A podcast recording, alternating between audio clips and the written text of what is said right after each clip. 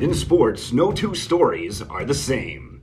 The Other Pros podcast takes an in depth look at the sports industry and the individuals who work in it. Hosts John Ganther and Mike Gambardella interview some of the industry's top coaches, administrators, and athletes. With a combined 30 years of experience working in athletics, Ganther and Gambo offer their perspectives on how sports operate behind the scenes. From coaches to trainers to athletic directors, no titles and no sports are off the table. Without further ado, here's your host, John Ganther.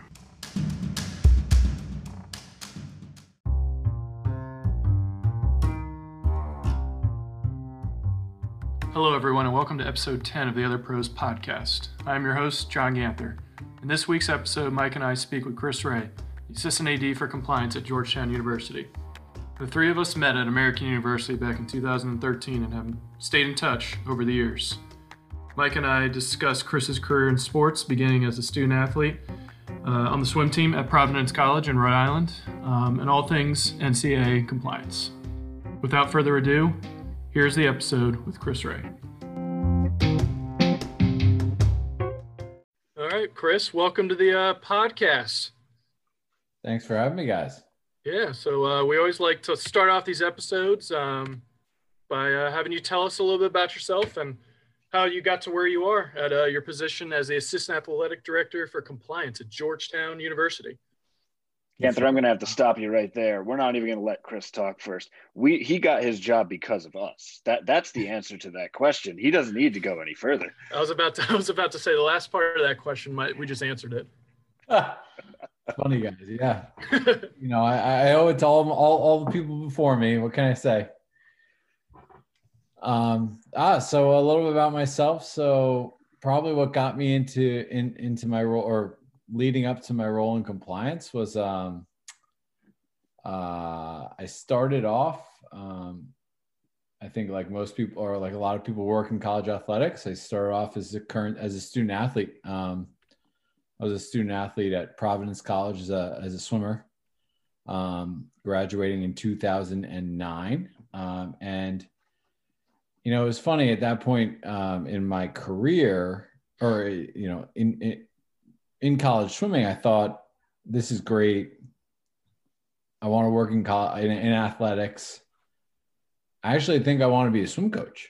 That was the original goal. Was this is pretty cool. Um, I love swimming. Uh, I was always into. I was better at teaching it than I was actually uh, that I was actually doing it. Um, uh, and so I always really enjoyed um, that aspect of it. And so I thought, all right, I'm graduating from college. I'm going to go become a swim coach. I shouldn't say that. That was about halfway through college. And then senior year, I'm looking around and I'm like, maybe I don't want to be a coach in particular. Maybe I want to be in athletic administration. Um, and I didn't close that door on coaching. I just thought, um, let's let's kind of branch out and see what the options are available obviously uh, and and the ideas that are that are out there so I, I thought i wanted to be a um, you know i think people that talk about athletic administration they say oh i want to be an ad right so that was like next step coach to then become an ad um, i wouldn't say i closed the door on coaching because when i graduated i i start i um, moved back home and started coaching for the um, club team that I that I swam for growing up, um, and I coached um, mainly the high schoolers, which was nice because being right out of college, um, I could set a lot of them up with um, kind of the mindset of co- of swimming in college and, and what it took, and and give them kind of um, guidance on that. All right, so so let's get back to let's get back to when I was graduating college and my time at Providence really shaped a lot of that. One, I was really into the team aspect of it.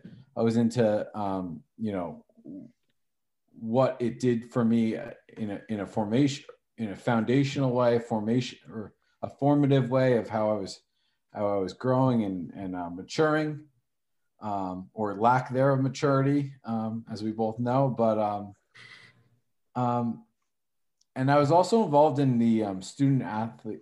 Sorry, the yeah SAC. I was involved in student athlete advisory committee as one of the leaders from the swim team for the athletic department. So I got to to kind of take a a deeper look into what um, what college athletics really was, right?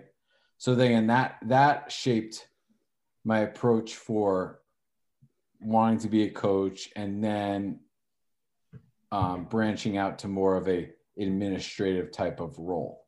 Um, how I fit in there, I wasn't sure. Obviously, um, I did it. Um, so I graduated. I started working as a swim coach for the for the team I coached, um, and then I went and uh, and started doing some informational interviews with ads um, in the area. I'm from Northern Jersey. Um, had some connect random connections through through in, administrators at Providence, um, just family friends that I happen to know, informational interviews on how to get into the the the college athletic realm.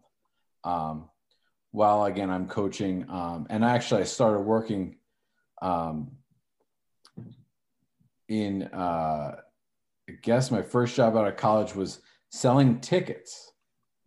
Um, I was selling uh, tickets for a small co- um, company in northern New Jersey that is basically an extension of ticket offices for for um, for uh, professional teams. So it was it was a company that was run by two former NFL ticket executives.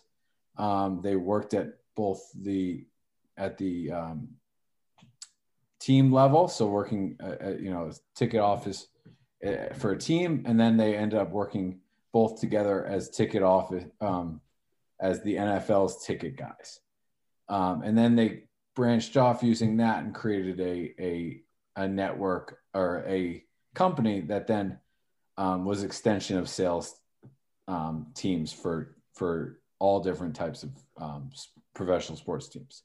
So I think that's something we actually didn't know about, Chris. There, there's a first. We're, we're, learning about our own friends here that yeah, you know, no. they had jobs that you didn't even know about that could help you out. I'm just glad that so far Chris has never said that at any point he thought he was going to be a competitive swimmer because there's rumors out there that you twice lost races to an overweight lifeguard or something like that. Those are strong rumors. Strong, strong, strong rumors. You know, strong. I don't. I, I still don't believe them might have had a broken hand caused by one of them. Who I, knows? I, I, might have maybe a broken knuckle at, at, a pool in down in Orlando at a, at a conference, perhaps. But uh, a story for any type for, of influence or hungover at all. A a story for another day, of course. But uh, as we get back to your kind of first forays into college athletics, and obviously being a student athlete, kind of helps set the tone for you there. Um, as you're kind of starting off, you find your ticket office jobs as Ganther's wife can admit that would open some doors for you as well. Um, so now that you've kind of done your initial, you know, informational interviews, you, you've got your first job. Where did the pivot to the compliance side of things start to pick up? So it, it all stems back to that that um, my time in as a student athlete on SAC, and one of the things that SAC does every year is kind of go through the potential rule changes every year. The NCAA puts out their um, their their their new rule or the rule the rules to be voted on for that year, um, and they like to have student athlete input on them. So the SAC department in, at each institution and, and t- still does it to this day will then review um, those proposals with the usually the compliance person um, at the school um, and then we'll submit their their thought process or their questions or how they think that our their institutions should vote. And then it goes those voting scales go on to the conference office and then um, there becomes a conference position from the from the student athletes.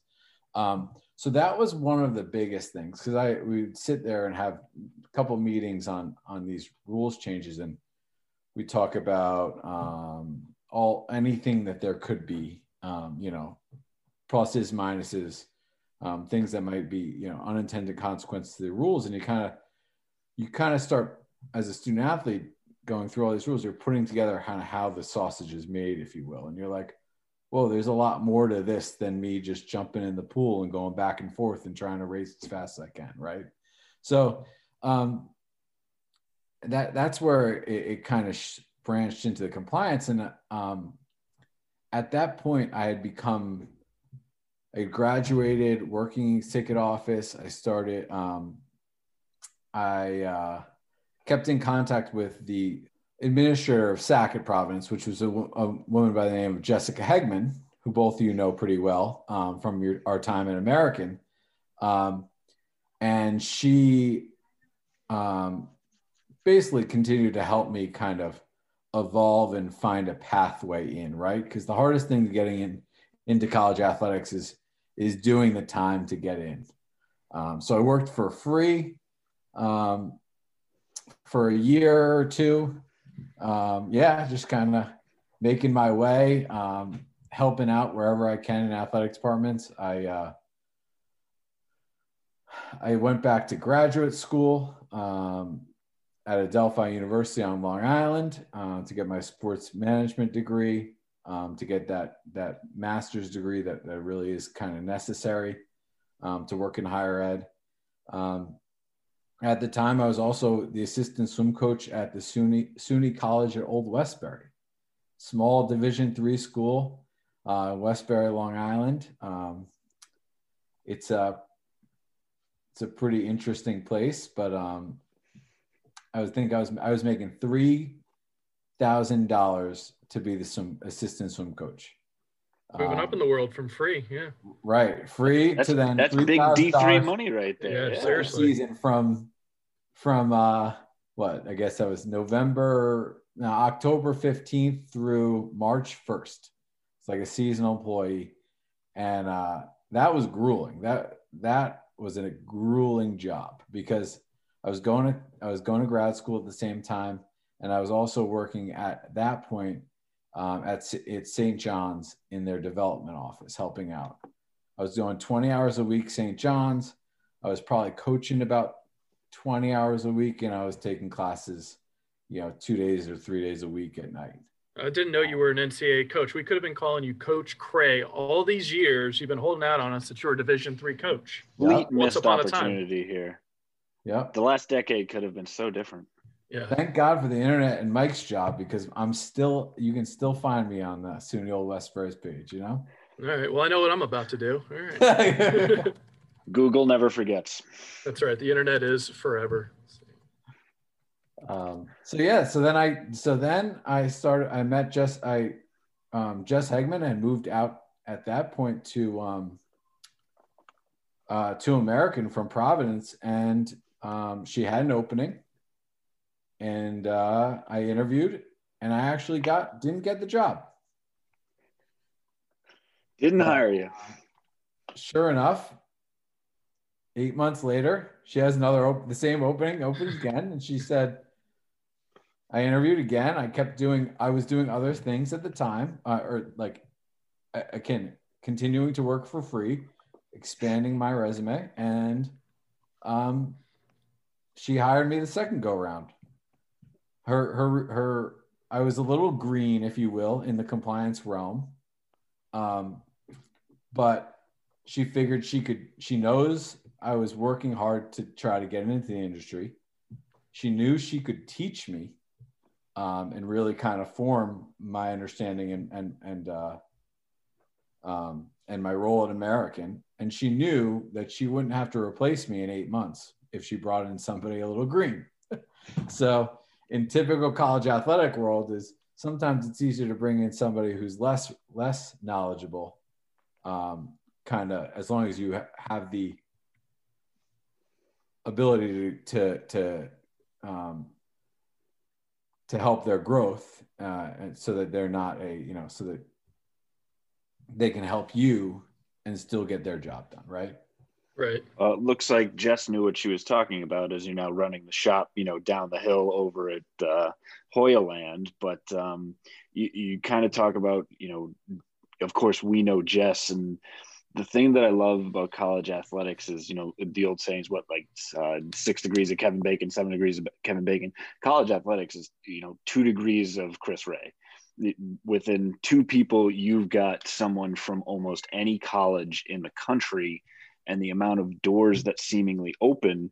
And you hit on it a couple times, and it's you understood the importance of working for free or just that $3,000 stipend to be able to gain the experience. Was that something that you kind of knew you had to do, or was somebody along the way say, like, this is probably what you should do? Did that come from those informational meetings?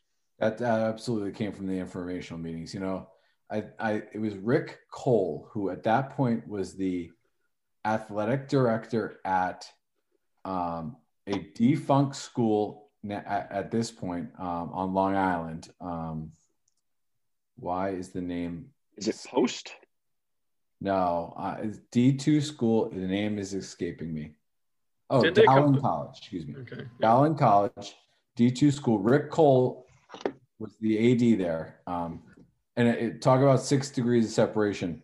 My father-in-law was on the board at Dowling College, and he and Rick had gotten along very well because um, my father-in-law, because my my wife swam at Providence with me, my um, uh, my wife's brother ran cross country at Holy Cross. My wife's other brother played hockey at Scranton, um, and my um, wife's sister played um, lacrosse at Stonehill College. So the the in-laws had have a, a family uh, obviously pretty pretty big athletic tradition. So um, when he was on the board at Dowling College, he um, was ve- um, was obviously very interested in and worked with Rick on any on all the things that had to go to the board. So um, they sent me up with that informational interview. Rick Cole walked in and and to me and said and sat me down. We were having conversation, and he said, "You know, how there's only about 300, I don't know, 60 something Division One institutions in the country. There's only 361 or whatever AD jobs in the country. So do you have to you have to realize how competitive and you know intimidating that is there's millions of companies in this world there's you can create your own company right but to be able to work for an institution, you're going to have to fight your way in. And you're going to have to kind of prove that you're willing to do whatever it takes. And in, in as we all know, the most expensive thing in college athletics is the manpower. And so if you can walk in and do it for free, you're going to be able to, you know, one up somebody, um, or at least get your name to the top of the list where, you know, it, will connect you with others.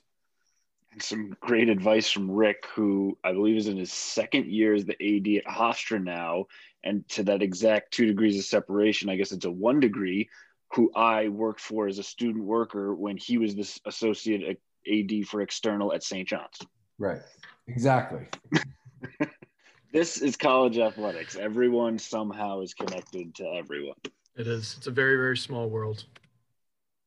Um, but yeah, so you were talking about, you know, the informational meetings, you make your way through the compliance world. Um, I don't know if everyone's seen the compliance book before. It honestly rivals, you know, the Bible in terms of length and just absolute complexity. So I've got to ask, have you, do you read it cover to cover every year? Cause I know they have new rules every year. So there's updated versions every season. I've never read it cover to cover. I'm not trying to get you in trouble. You know, I don't know if that's like a rule requirement, job requirement. Are we breaking compliance rules right now? I don't think I don't know if anybody has. Maybe some people have. I don't know. I'm sure Jess Hegman did read it cover to cover. I, I will tell you uh, before I start I got married for, right before I started my the job at American and I said hey Jess can you send me any type of materials I might you know want to want to have so just to be ready. So she sent me a couple things. She sent me a couple NCAA like pamphlets that they give out, um, guide to the college bound student athlete, uh, various different things that they create every year. and I she sent me the rule book. So I actually started to try to read it um, cover to cover, but I, you know, it's one of those books where you got to really work with it before you you you look at it and you go, what exactly does all this mean?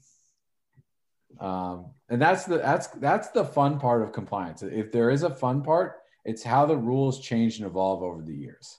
I'll give you a good example um, that I think is the funniest the funniest rule out there. So in 2009 10, the academic year of 29 of 2009 10, um, the NCAA permitted schools to give student athletes fruit, nuts, or bagels at any time. Prior to that, you had to be a meal, it had to be all this type, type of thing. So they said, all right, all of our institutions give, can give out fruits, nuts, and bagels. Well, guess what? The, the Big East then took it the year later and said, who wants a bagel without a spread? So they said, okay, we're going to put out a proposal to say we can include to include spreads in that, i.e., butter, the cream cheese butter, rule, yeah, jelly, cream peanut cheese. butter. It's a peanut, yeah, it's a cream cheese roll. yeah. And guess what? It was defeated. Yep. So you go like, where are we in this? And then and again, that's where we're and we're significantly further than we were in 2009 10 in in in in the NCAA rule world. And I'm not sure if this is revisionist history. And it's funny you bring it up because I was going to ask Ganther, you know, where were you in 910? And I started thinking, where was I in 910? I was interning the for East. the Big East Conference. And I remember at all of the training tables outside of each of the locker rooms at the garden, there was this spread of fruit, nuts, and bagels. And kind of thinking to yourself, is there some peanut butter we can throw on here? Any anything? Nope, just just your straight bagel. And it was Chris Ray's fault the whole time that didn't let me put my cream cheese on my bagel. My first job at Florida State, fall 2011, I had a, the first breakfast we had at, of uh, preseason training. I got a bagel and I was looking looking for condiments, nothing to be found. So I was starving that morning. Um, and we had to bring in our own peanut butter and cream cheese. And we kind of do it like back in the equipment room after that. But that was my first introduction into the wild, wild west of NCAA rules and regulations. But you, you hit on a good point, Chris, where it, it has come so far in the past decade now, which is crazy to think that it has been a decade since that point. Um, and the rules change every year, if not, you know, every cycle as, you know, presidents and ADs meet do you find that to be one of the more challenging parts of your position is to constantly stay on new things or is it more kind of the interpretation side of the different you know issues that pop up on a day-to-day week-to-week basis for you yeah it's you know that the navigating the rule changes is probably the easier part of the job right so you know i you know we get them around October. Uh, we start talking with our co- we got we get the potential rule change on October. We start talking about talking them with our coaches, with our ads, um, you know anybody who could be involved in a potential rule change. Um, we get our institutional positions. We talk about it, um, you know, with the Big East. Um, now that I'm at, at, Georgetown, we talk about it. We have the NC, we have NCAA staffers come into our our compliance meetings and discuss those rules changes. Um, so those kind of um, that's actually the one of the easier parts. Um, you learn a lot more. You learn quickly by doing that, right? Because what was the old rule? What's the rationale for the old rule? What's the new rule? What's the rationale for the new rule? Who? What's the unintended consequences of these new rules? Where where are we? Where is this rule coming from? Why are we doing this? Right. So, um, and that kind of that's the that's the easy part. Now the interpretation part is always the challenge, right? Um, the NCAA came out, I guess, 2015 16 with what they called an NCAA interpretations policy um, philosophy. So they wanted, we as compliance professionals wanted to have a little more interpretatory um, guidance, if you will. So, what can be what what in the NCAA's mind has more of a has more flexibility to give on campus, right? So, um, with that being said, and they said the NCAA said, look, anything involving your student athletes and their experience, you can be very interpretively friendly, if you will. So, something's going on, student needs this, student needs that, you know, give it to them. But on the other on the other realm, anything involving recruiting, that's almost a hard no, right? If it's not in the book that it's available via recruiting, it ain't happening because we don't want to we don't want to keep we want to try to keep that playing field level, though we know it's not level, but we want to keep it somewhat level, if you will.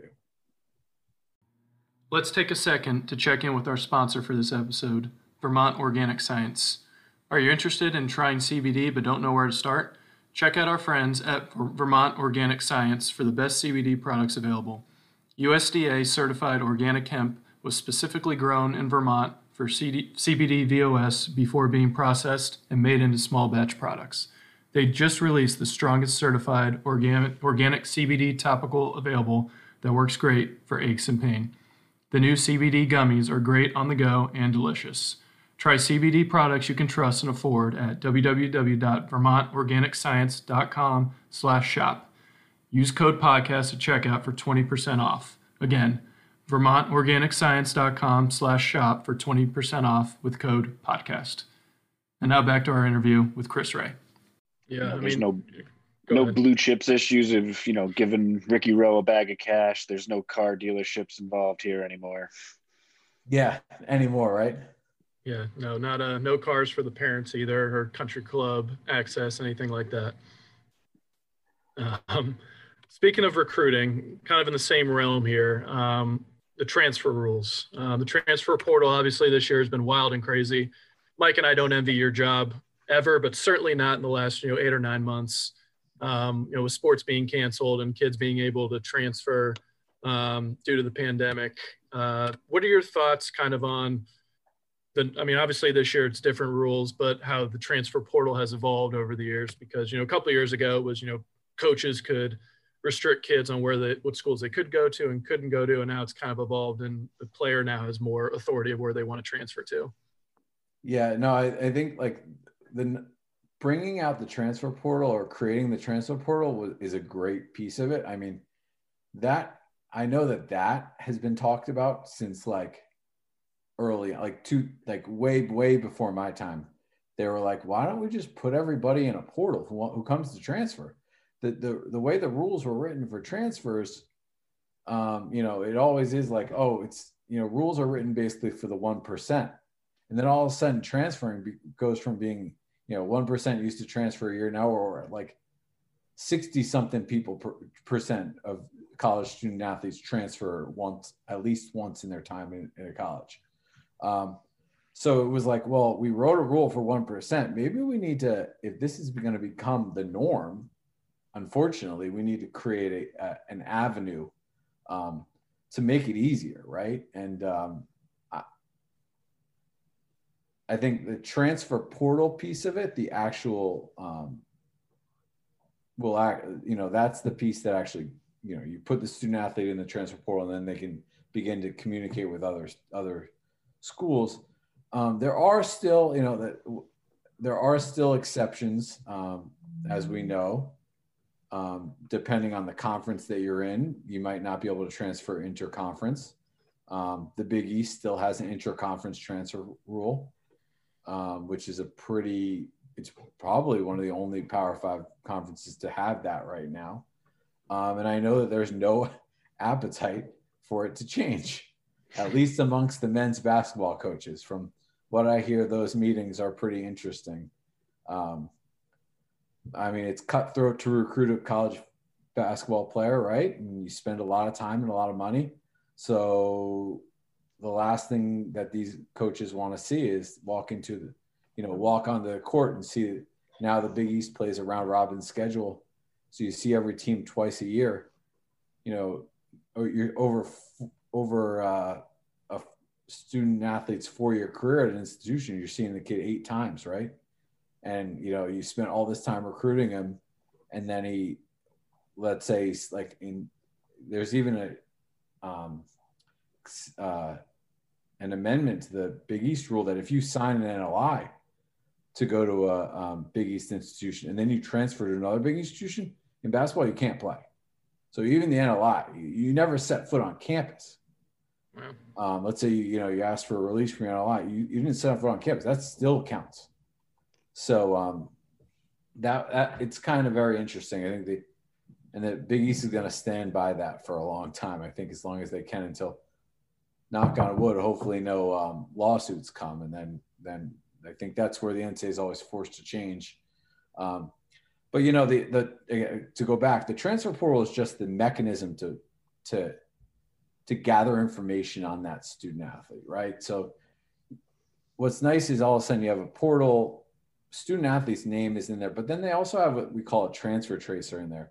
So it actually goes through when they enrolled at your institution, if they enrolled elsewhere, other places, and we ask the compliance people to fill them out so that the coaches who are recruiting them can get a better sense of what um, what you know they're kind of recruiting what that what that student athlete what their NCAA eligibility and participation is instead of um, you know going through the kit for through the student athlete and then kind of getting confused and student athlete walking on campus then not being eligible or things like that. So it created a, an easier um, exchange of information. Um, and since then, we've added more more fields and more required information, um, which helps us in the compliance world when we're trying to um, do eligibility for transfers. But then the new thing and the nice thing is that hopefully the transfer um, rules go. So hopefully everybody can get a one-time transfer and and not have to sit a year. We can say hopefully that that will work.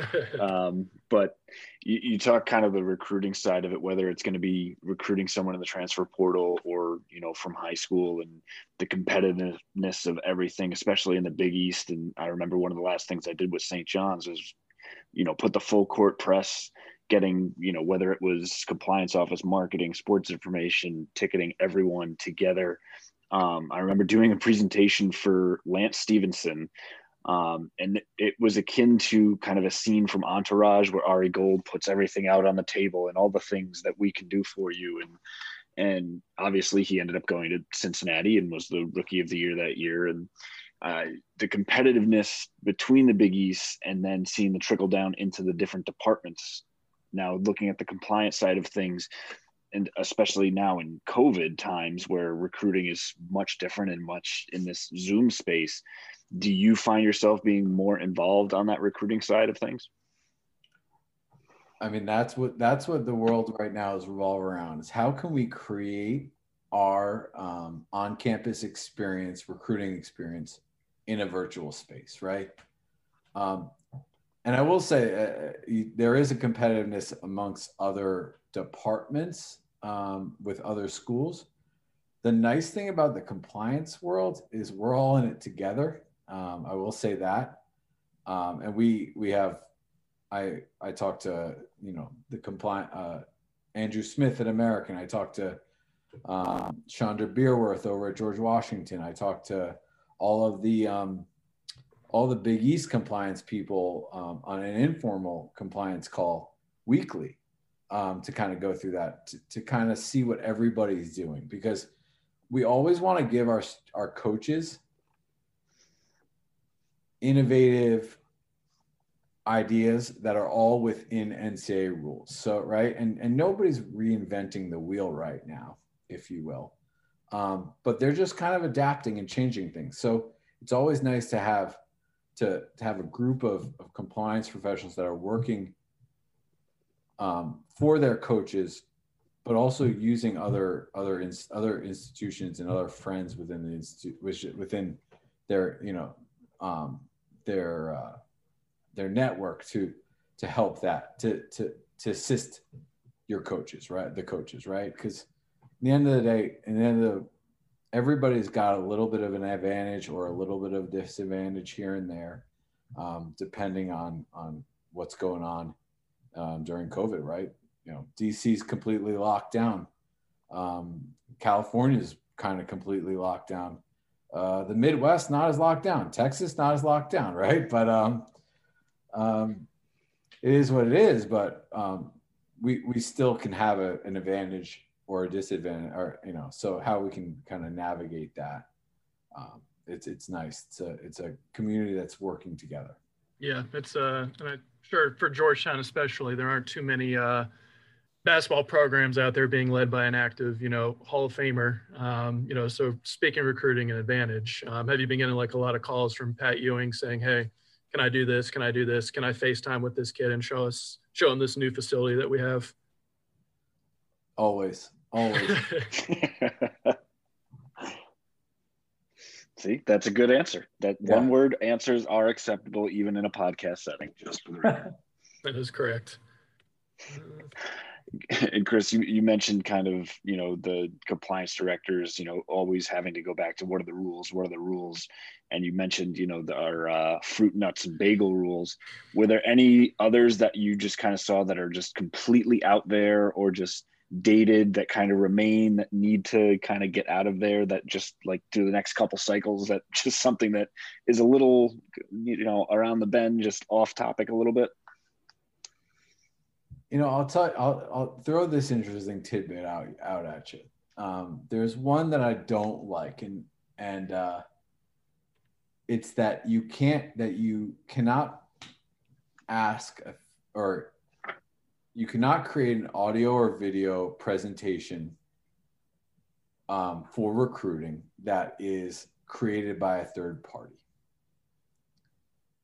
And people always say, well, like that's good because like you should be able to do it on campus and you shouldn't be using a third party because then you're gonna your costs are gonna be absorbent or whatever you're gonna get this cutting edge technology and you're only you're you know only ohio state's gonna be able to pay for that right it, it's funny when at georgetown or and at other institutions i've heard of their audio visual departments cost more than the third party. So if we want to create a recruiting presentation, and this is a generalized recruiting presentation, not one that's obviously uh, no, nothing should be tailored to individual student athlete specific. But if we want to create a general recruiting presentation in which we have a 3D tour of the school and this and that, and we can use, you know, a realtor a realtor's photo guy who does 3D photos. Um, and he does it for, you know, $300 for the project. And then the university's photo guy is going to charge you 3000 You go, we need a little more flexibility here, right? Like we, like, we like that. At least there's some, the common sense would say, wouldn't we just be able to get the cheapest one just to get it done? But that's not you know the way the rules are written. We've been pushing that one a little bit in the Big East because we've seen a lot of discrepancies. I, I can tell you my strategic communications and creative department would appreciate some changes to that rule. um, but you know the next one coming is name, image, likeness. Let's not hi- let's not shy away from that one, boys. Um, it's about time, uh, in my opinion. Um, student athletes shouldn't be paid they're not employees that's just my opinion um, but they should absolutely have the ability to to to make money off their name image likeness for who they are as individuals. Um, yeah is that going to make your job more difficult or more duties for you as a sign quote unquote now if that were you know for your it'll job? definitely make it more more more it'll it'll add a layer of complexity in the next couple of years where we try to figure it out exactly what's okay, not okay. You know, the the, the way that we the NCAA writes the rule, the way that the membership comes up with the rules, and the NCAA the NCAA assists in creating those rules, um, and then it it adds some complexity to what is allowed, what isn't allowed, um, uh, different things like that. Um, but you know, it's like it's. I never thought I would have this come into play, but when I was at George, couple, I guess my first, second semester at Georgetown, um, spring student athlete wrote a book for a class. And he sold and he was selling the book because that's part of the assignment for the class. And I had to rule him ineligible and write a waiver and and submit a violation and then write a waiver for him to be eligible and then be able to continue. And I thought, this is a school related thing. Why am I even bothering with this? This is the student part of student athlete. Right. And I and and this and it was the name image likeness piece that that that did it. It was like, well, he can't use his name to make money off his name. And Yeah, how does should- that make how does that make any sense? He should be applauded for writing a book while being a student athlete, right. not punished. Right. So I once wrote about 30 pages, so I don't know what that guy's doing. Yeah so that was one of the interesting um you know conundrum with the with the name image likeness that um that that has sparked some of my my um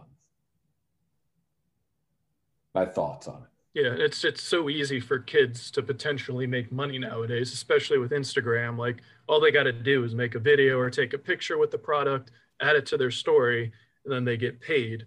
Um, so I mean, are you just going to have to be getting alerts from every student athlete that you follow now? Like when they post a new video, you're like, oh, that's good, or oh, can't do that. Take down that story immediately. right that's that's going to be the biggest thing i mean like with all ncaa compliance world um compliance things it's it's how much education you can do on the front end and then how much monitoring do you have to do on the back end um, so you know that'll be that'll be a, a long probably a long time coming um, i've heard of institutions uh, paying for services to do the education piece things like that we don't even know what's allowed yet yet institutions are going out and partnering with people who you know, say that they'll do it within the NCAA rules, but um, you know, we don't know yet. So there's a lot of unknowns with the world, but um, yeah, the biggest thing is going to be education, and the back end is going to be monitoring of it. Glad you brought this one up, Chris. And, and there was actually a New York Times article that came out at the end of November. And I, the headline, I believe, was uh, college student athletes who are allowed to make big bucks. And that shouldn't be allowed, right? Because NLI, you're not allowed to do that. But the caveat was it's actually cheerleaders who are, as John said, using their Instagram accounts now as influencers and making a ton of money while still being able to do a sport in college and everything's fine. But because it's not an NCAA affiliated sport and you're allowed to do that. Right. So maybe a matter of time before you find, you know, the ruling on how to do that appropriately, right? Exactly. I mean, uh, the biggest piece to it, right, is John. Um, Mike, you're wear, you're wearing Yale right now. I'm wearing Georgetown. Um, should our student, John, you are you are an AU. He's yeah? got his AU stuff, of course he does. So if uh, if our coaches are, you know, our student athletes are um, are using money off their name, image, likeness, should they be able to wear gear? And and unfortunately, I kind of sit back and say, no, because that that would that would take the trademarks of the institution that you're attending that you need you you would owe money to, right? Yeah, you'd have to give them a cut. you'd have to give them a cut, um, or or or they'd have to be able to give their branding to you, which um, that's kind of there's a lot of you know how are we actually going to be able to do it is kind of the the, the tough process part of it. And when does this does this go into effect at the beginning of 2021 in some states? It, oh, and then yeah, and then as I, I always come up with, so we all, the biggest thing with compliance that I always get get frustrated with, um, is that the institutions create the rules, and the institutions are the NCAA, right?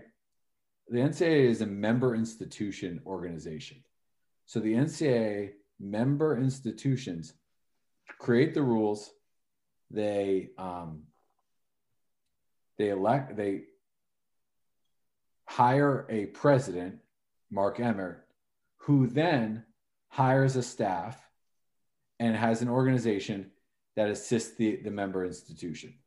And so whenever anybody, whenever our institutions get really angry with the NCAA, I always want to take a step back and be like, don't you all realize you're a member of the NCAA? And if you're really that angry, then why are you a member of the NCAA? like, let's let's let's put let's call a spade a spade here. Like we all um, work into the rules, and we all decide what they are, and we all try to create this um, this fair system of college athletics. Um, and so, how what are we doing if we're gonna if all of a sudden we're gonna um, not agree with the NCAA's ruling on certain things? To that point, do you think that's what's playing, you know, into some of these reports that, you know, college football playoff and you know FBS football is that is it time to leave the NCAA and, and kind of rule itself since it's operating on such a different scale? Yeah, see, and I don't believe that that I know that those institutions will never want to do that because creating the creating the entity um, to manage it um, is very very difficult, right? Um, Mike, you're referring to the Knight Commission um, that just came out, and uh, being in DC, I always go. I, I go to every Knight Commission meeting um, because it's it's so easy. Um, it's and it's it's fun and informative. Um, it obviously the Knight Commission is just a think tank. Um, it's mm-hmm. really not nothing more than that.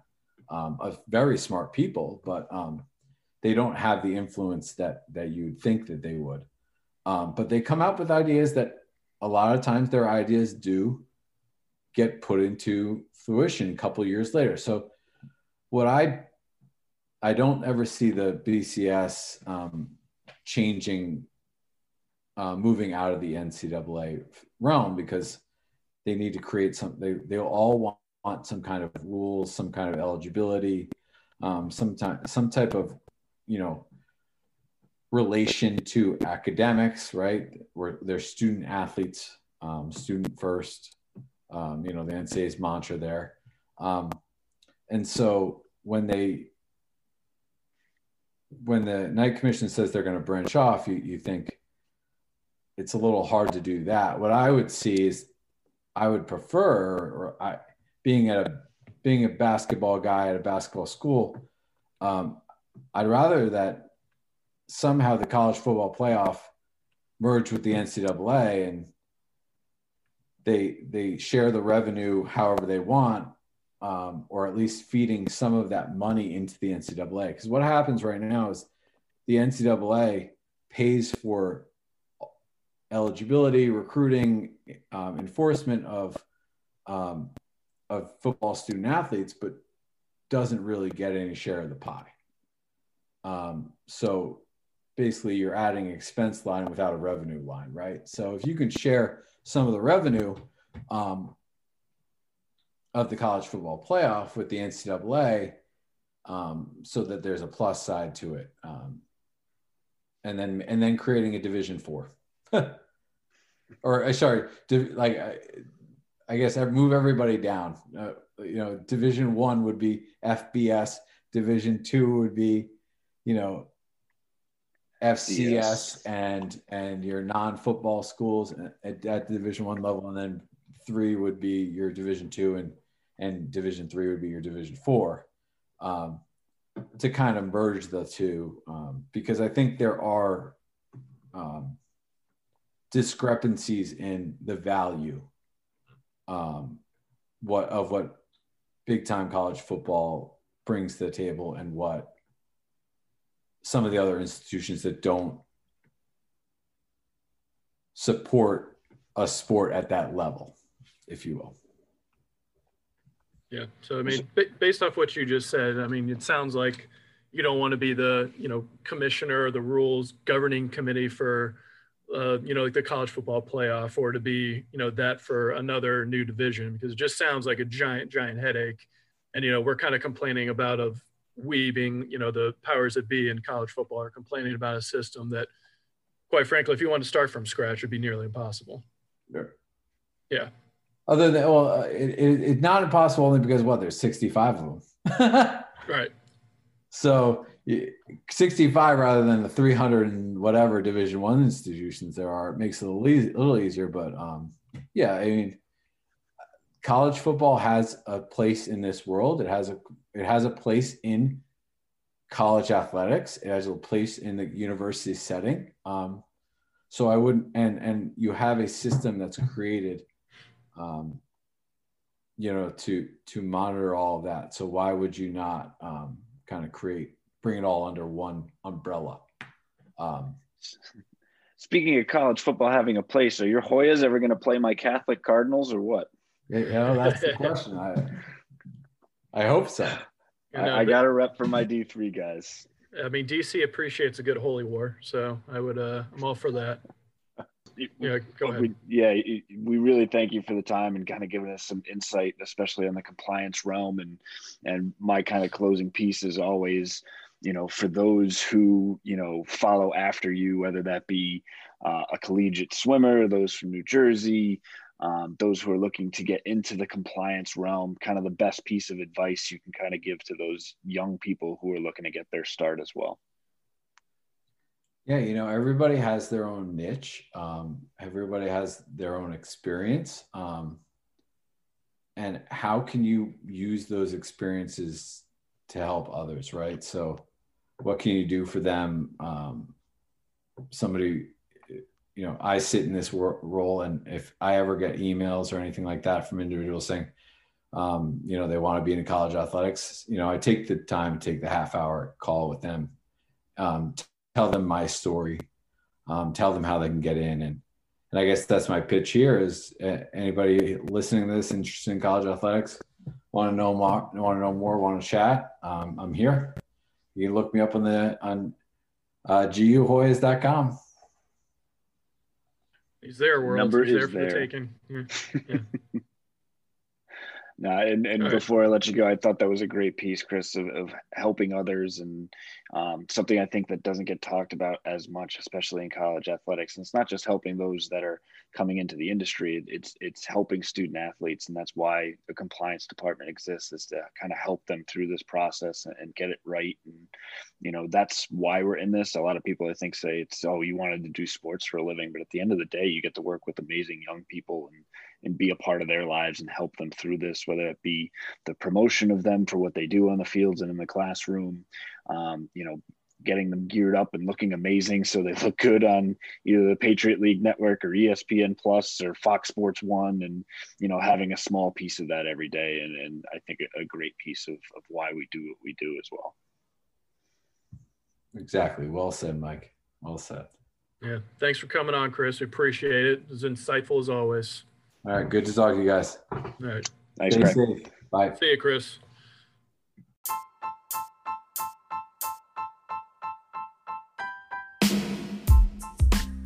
That was our interview with Chris Ray. You can reach out to him via the Georgetown Athletics website, guhoyas.com. Thank you to our sponsor, Vermont Organic Science. Please follow, follow them on Instagram at CBDVOS. And please follow the podcast on Instagram at Other Pros. Thanks for tuning in. See you all next time.